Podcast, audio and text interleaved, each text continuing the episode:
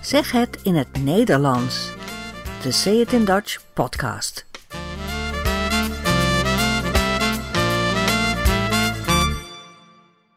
Nummer 13. Welkom bij deze podcast. We praten over Hollandse nieuwe, over haring bij de viskraam, buiten de deur eten, het toneelstuk Op hoop van zegen en we luisteren naar een fragment over Michelin-sterren in Nederland. Veel plezier bij deze dertiende aflevering van Zeg het in het Nederlands. Juni is de maand van de Hollandse nieuwe. Dat is nieuwe haring. De vis wordt misschien in Scandinavië gevangen, maar omdat de vis op een traditionele Hollandse manier wordt verwerkt, heet hij Hollandse nieuwe. Jaarlijks wordt ongeveer 25.000 ton, dat is 25 miljoen kilo, haring gebruikt voor de verwerking tot Hollandse nieuwe. Dat zijn 180 miljoen vissen. Daar schrik je misschien van, maar ze worden wel duurzaam gevangen. Dat betekent dat de vissers rekening houden met de natuur.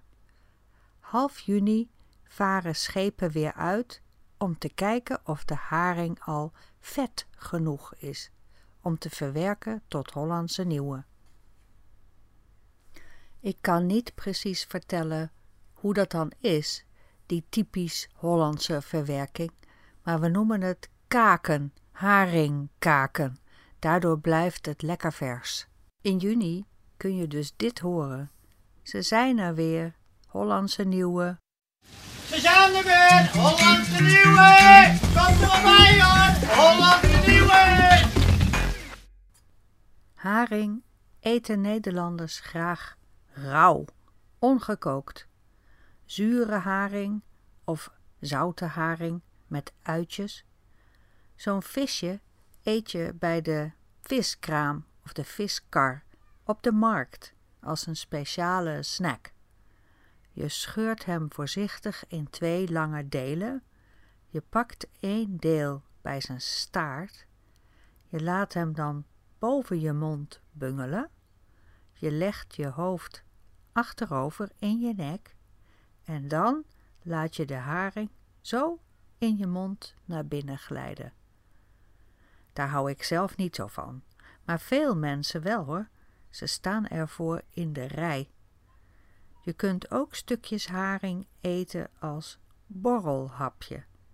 In de salade of met avocado in een sandwich. Het is een gezonde vis met veel omega-3 vetzuren, heb ik gelezen. Als het eerste tonnetje Hollandse nieuwe binnen is, dan is het feest.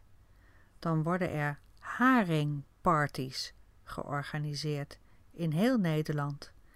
Daar is muziek, heel veel haring en drank. Want vis moet zwemmen, zeggen ze. Een haringparty is goed om te netwerken.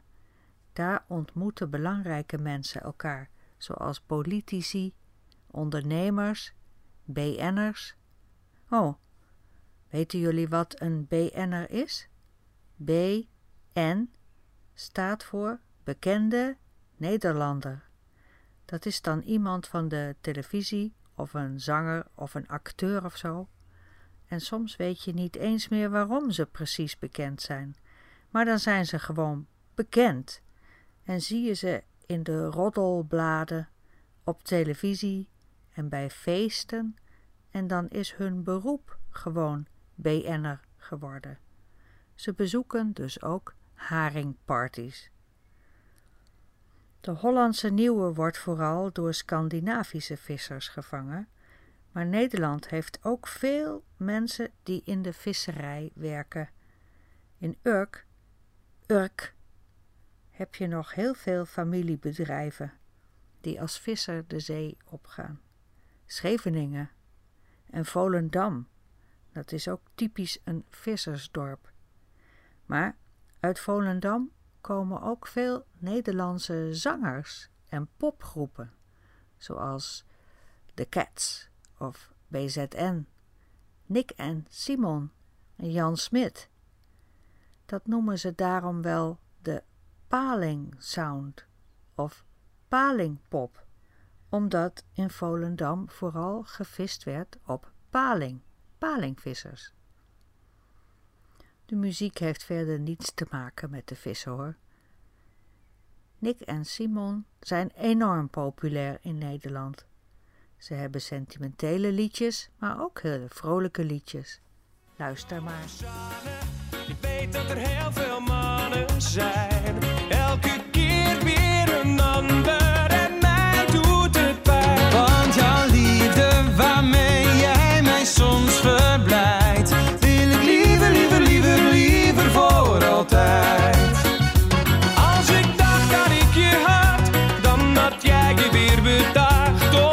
Onvoorspelbaar en zo onverwacht. Ik keek maar toe jij mij in verwarring bracht.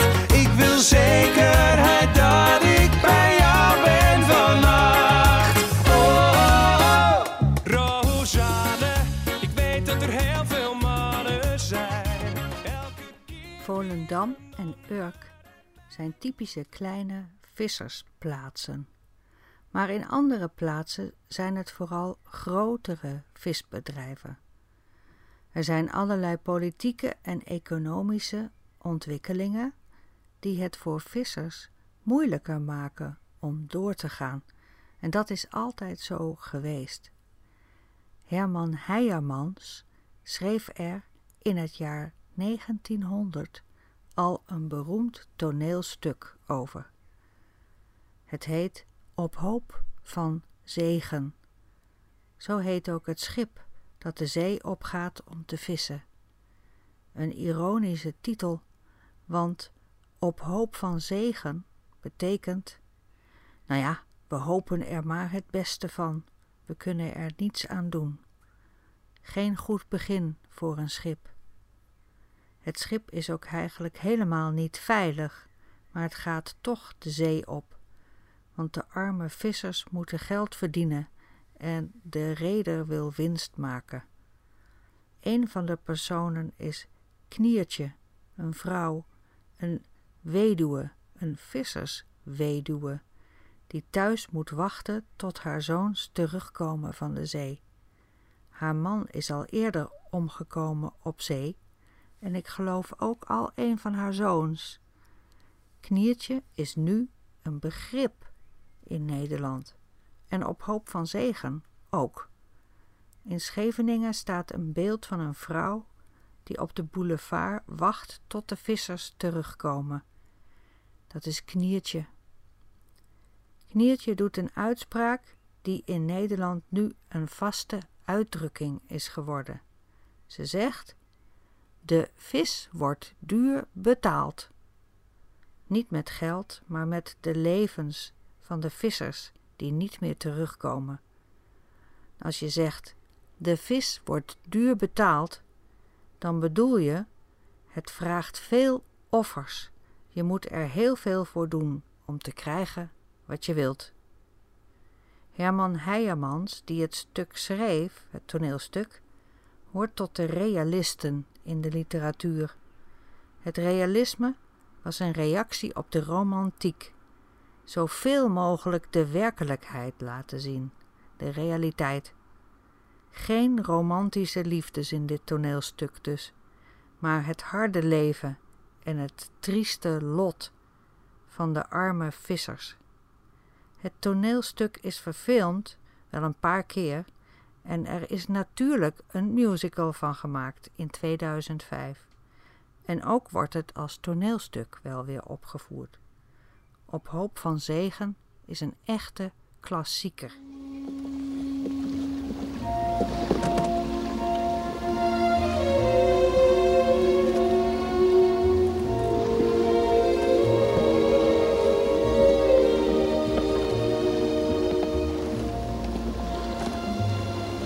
Hebben we veel gevangen, schipper? Kantje op 50, denk ik, jongen. Gaan we nu naar huis? Misschien.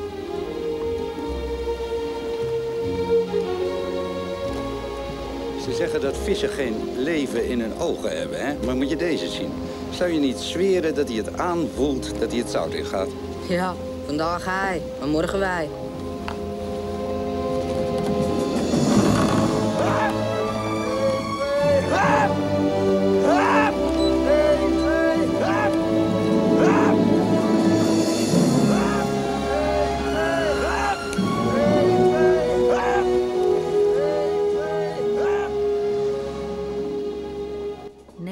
Nederlanders zijn geen echte viseters.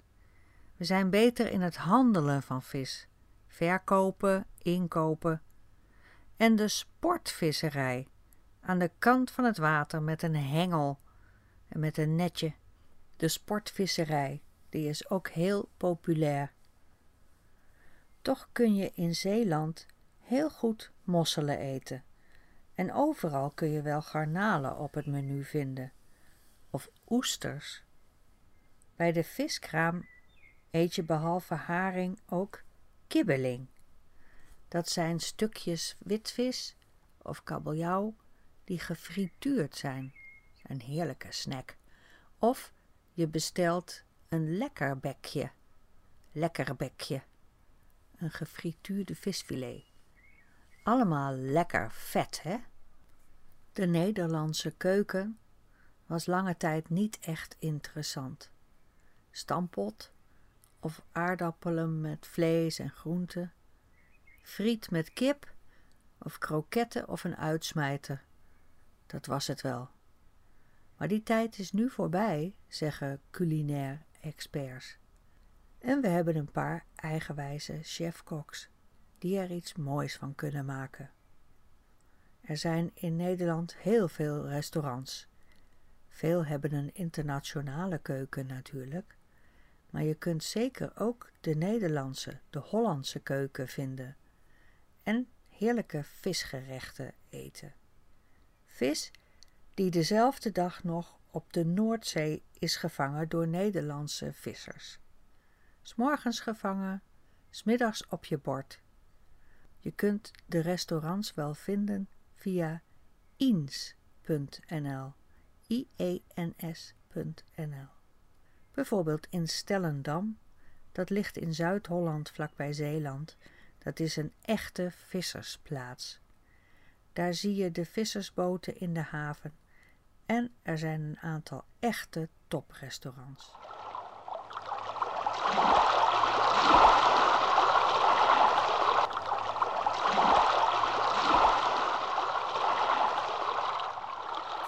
Kunt u dat herhalen? Kunt u dat herhalen? Kunt u dat herhalen? In deze rubriek laat ik iets horen wat op de radio of op de televisie is geweest. En daarna kunnen we erover praten.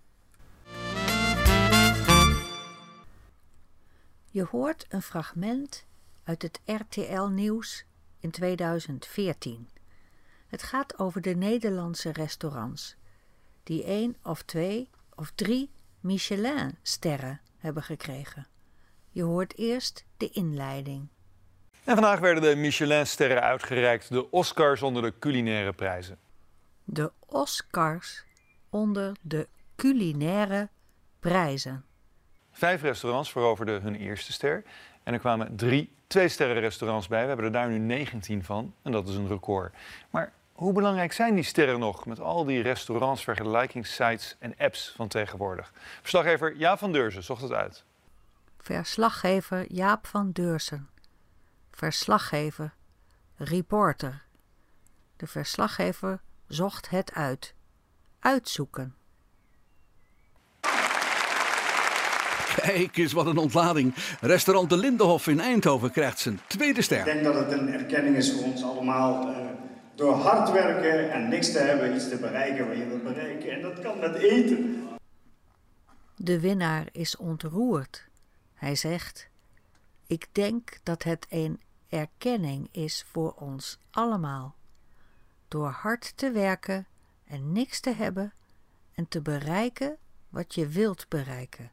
En dat kan met eten. en daarna begint hij te huilen. Dat kan ook.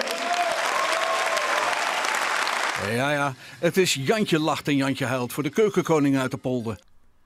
Het is Jantje lacht en Jantje huilt voor de keukenkoningen uit de polder. Dit is een uitdrukking. Jantje lacht, Jantje huilt. Dat betekent de emoties komen snel achter elkaar. Dan weer lachen, dan weer huilen. Dit zeggen we vaak van kinderen. Jantje lacht, Jantje huilt.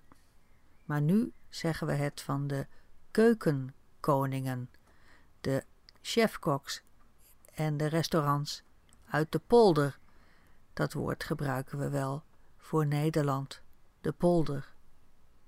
Krijgen ze wel of geen Michelinster? Jarenlang slepen we het imago van een stampottenvolk met ons mee. Nou, die tijden zijn voorbij. Het imago van een stampottenvolk. Dat slepen we met ons mee. Nou, die tijd is voorbij. Die tijden zijn voorbij. Met onder andere 19 twee-sterren-restaurants en twee drie-sterren-restaurants doen we lekker mee. Toen we geen eh, derde ster hadden in Nederland, toen, was, ja, toen wist niemand dat er in Nederland ook eh, wat anders gebeurde als uitsmijters. Toen wist niemand dat er in Nederland ook wat anders gebeurde dan uitsmijters. Je hoort de eigenaar van Libreie, het restaurant met drie sterren. En sinds wij die derde ster eh, binnengesleept hebben, ja, eh, zijn ook de ogen op eh, Nederland gericht. Maar de vraag is, let de klanten nou eigenlijk op al die sterren? Voor het grote deel van eten buiten de deur is dat niet zo heel relevant. Eten buiten de deur, dat betekent eten in een restaurant of in een café. Je hoort Jan-Willem Grievink van het Food Service Institute. Men verwacht dat iedereen gewoon goede dingen levert, eerlijke dingen levert en dat het lekker en verrassend is. En Michelin is vooral degene van vakgenoten om elkaar daarin te inspireren. Voor vakgenoten, om elkaar daarin te inspireren. Een vakgenoot is iemand die hetzelfde vak heeft als jij, hetzelfde beroep. Dus de koks van het restaurant of restauranteigenaren. Zij inspireren elkaar. En consumenten vertellen elkaar wat ze daarvan vinden via Facebook, Yelp, Eens, Zoever enzovoort. Ja, zeker. Dat doe ik altijd. Ja, wel, ja, vooral één vriendin die ook eh, restaurantfan is. Dus ja. Voor de restaurateurs kan dat heel goed uitpakken. Dat kan goed uitpakken. Dat betekent dat heeft een positief effect. Eigenlijk merken we ook steeds meer dat mond-op-mond reclame toch wel een van de belangrijkste reclames is eh, die je nodig hebt. Dit was Patricia Helleman, eigenares van het restaurant Zout en Zoet. En ze zegt dat de mond-op-mond reclame een van de belangrijkste reclames is. Dus mond tot mond is de ene klant vertelt het aan de andere klant. De belangrijkste reclame, de belangrijkste promotie. En daar kan blijkbaar geen ster tegenop. Daar kan blijkbaar geen ster tegenop. Een ster is dus niet zo sterk als de reclame van de klanten. Daar kan geen ster tegenop. Maar met al die duizenden culinaire recensenten kan het natuurlijk ook falikant verkeerd gaan. Want als je één keer negatief iets hebt, ja, dan ben je er niet zo 1, 2, 3 van af. Natuurlijk zou Bram Helleman een dubbele moord plegen om een Michelinster te krijgen. Maar ook hij beseft dat het niet heiligmakend is. Bram Helleman, de chefkok van het restaurant Zout en Citroen, zou een dubbele moord plegen. Nou ja, bij wijze van spreken dan. Hij zou wel iemand willen vermoorden om een ster te krijgen, zegt de verslaggever. Maar ook hij begrijpt, hij beseft dat het niet heiligmakend is. Wij willen gewoon gezellig de zaak vol hebben zitten. En uh, dat is eigenlijk belangrijker nog dan heel die ster. Is voor jezelf een erkenning. Maar het is voor ons het belangrijkste dat de gast tevreden is. We hebben gezellig de zaak vol zitten. De zaak, dat is het restaurant. En eigenlijk is dat belangrijker nog dan die hele ster. Dat is voor jezelf een erkenning, maar het is voor ons het belangrijkste dat de gast tevreden is. En dat geldt natuurlijk ook voor deze restaurateurs. Als straks het sterrenstof is gedaald, is het gewoon weer zweten en rammelen met die potten. Gewoon weer zweten en rammelen met die potten. Lawaai maken met de pannen. Dit fragment was van vier jaar geleden.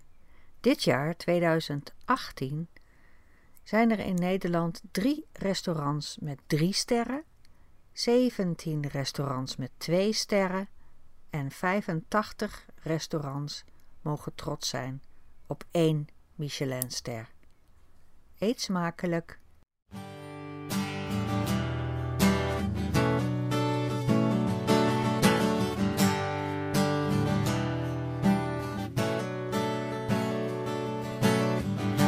De zoute zee slaakt een diepe zilte zucht. Boven het vlakke land trilt stil de warme lucht. Hey, iemand slaat soms onverwacht, maar zeker op de vlucht. Alarmfase 2 is hier nauwelijks nog berucht, maar men weet het niet. En zwijgt van wat men hoort en ziet. Hier aan de kust, de Zeeuwse kust. Waar de mensen onbewust zin in mosselfeesten krijgen. En van eten slechts nog zwijgen. Als ze zat zijn en voldaan. Dan weer rustig slapen gaan. Hier aan de kust, de Zeeuwse kust waarin ieder onbewust in het Duits wordt aangesproken. Waar de ketting is gebroken en alle schepen zijn verbrand. Maar er is niets aan de hand. Vlissingen ademt zwaar en moedeloos vannacht. De haven is verlaten, want er is nog maar één vracht. Die moet in het donker buitengaats worden gebracht. Gedenk de goede tijden van zuiverheid en kracht, maar men weet het niet. En zwijgt van wat men hoort en ziet. Hier aan de kust, de Zeeuwse kust. Waar de zomer onbewust met de rotgang wordt genoten. En waar wild en onverdroten iedereen zijn gang kan gaan. Tot men zat is en voldaan.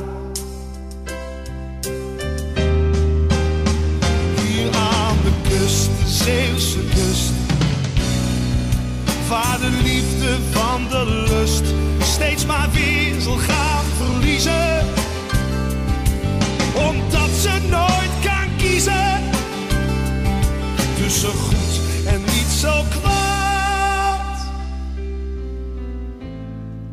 Maar dat is zoals het gaat.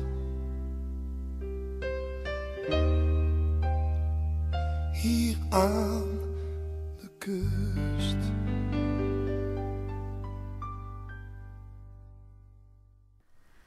We zijn aan het einde gekomen van deze podcast.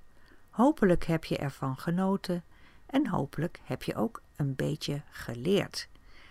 Mocht je vragen hebben of reactie willen geven, stuur dan een e-mail naar info@sayitindutch.com en kijk op ons blog dutchidiom.com. Daar vind je meer informatie over deze podcast. Tot ziens!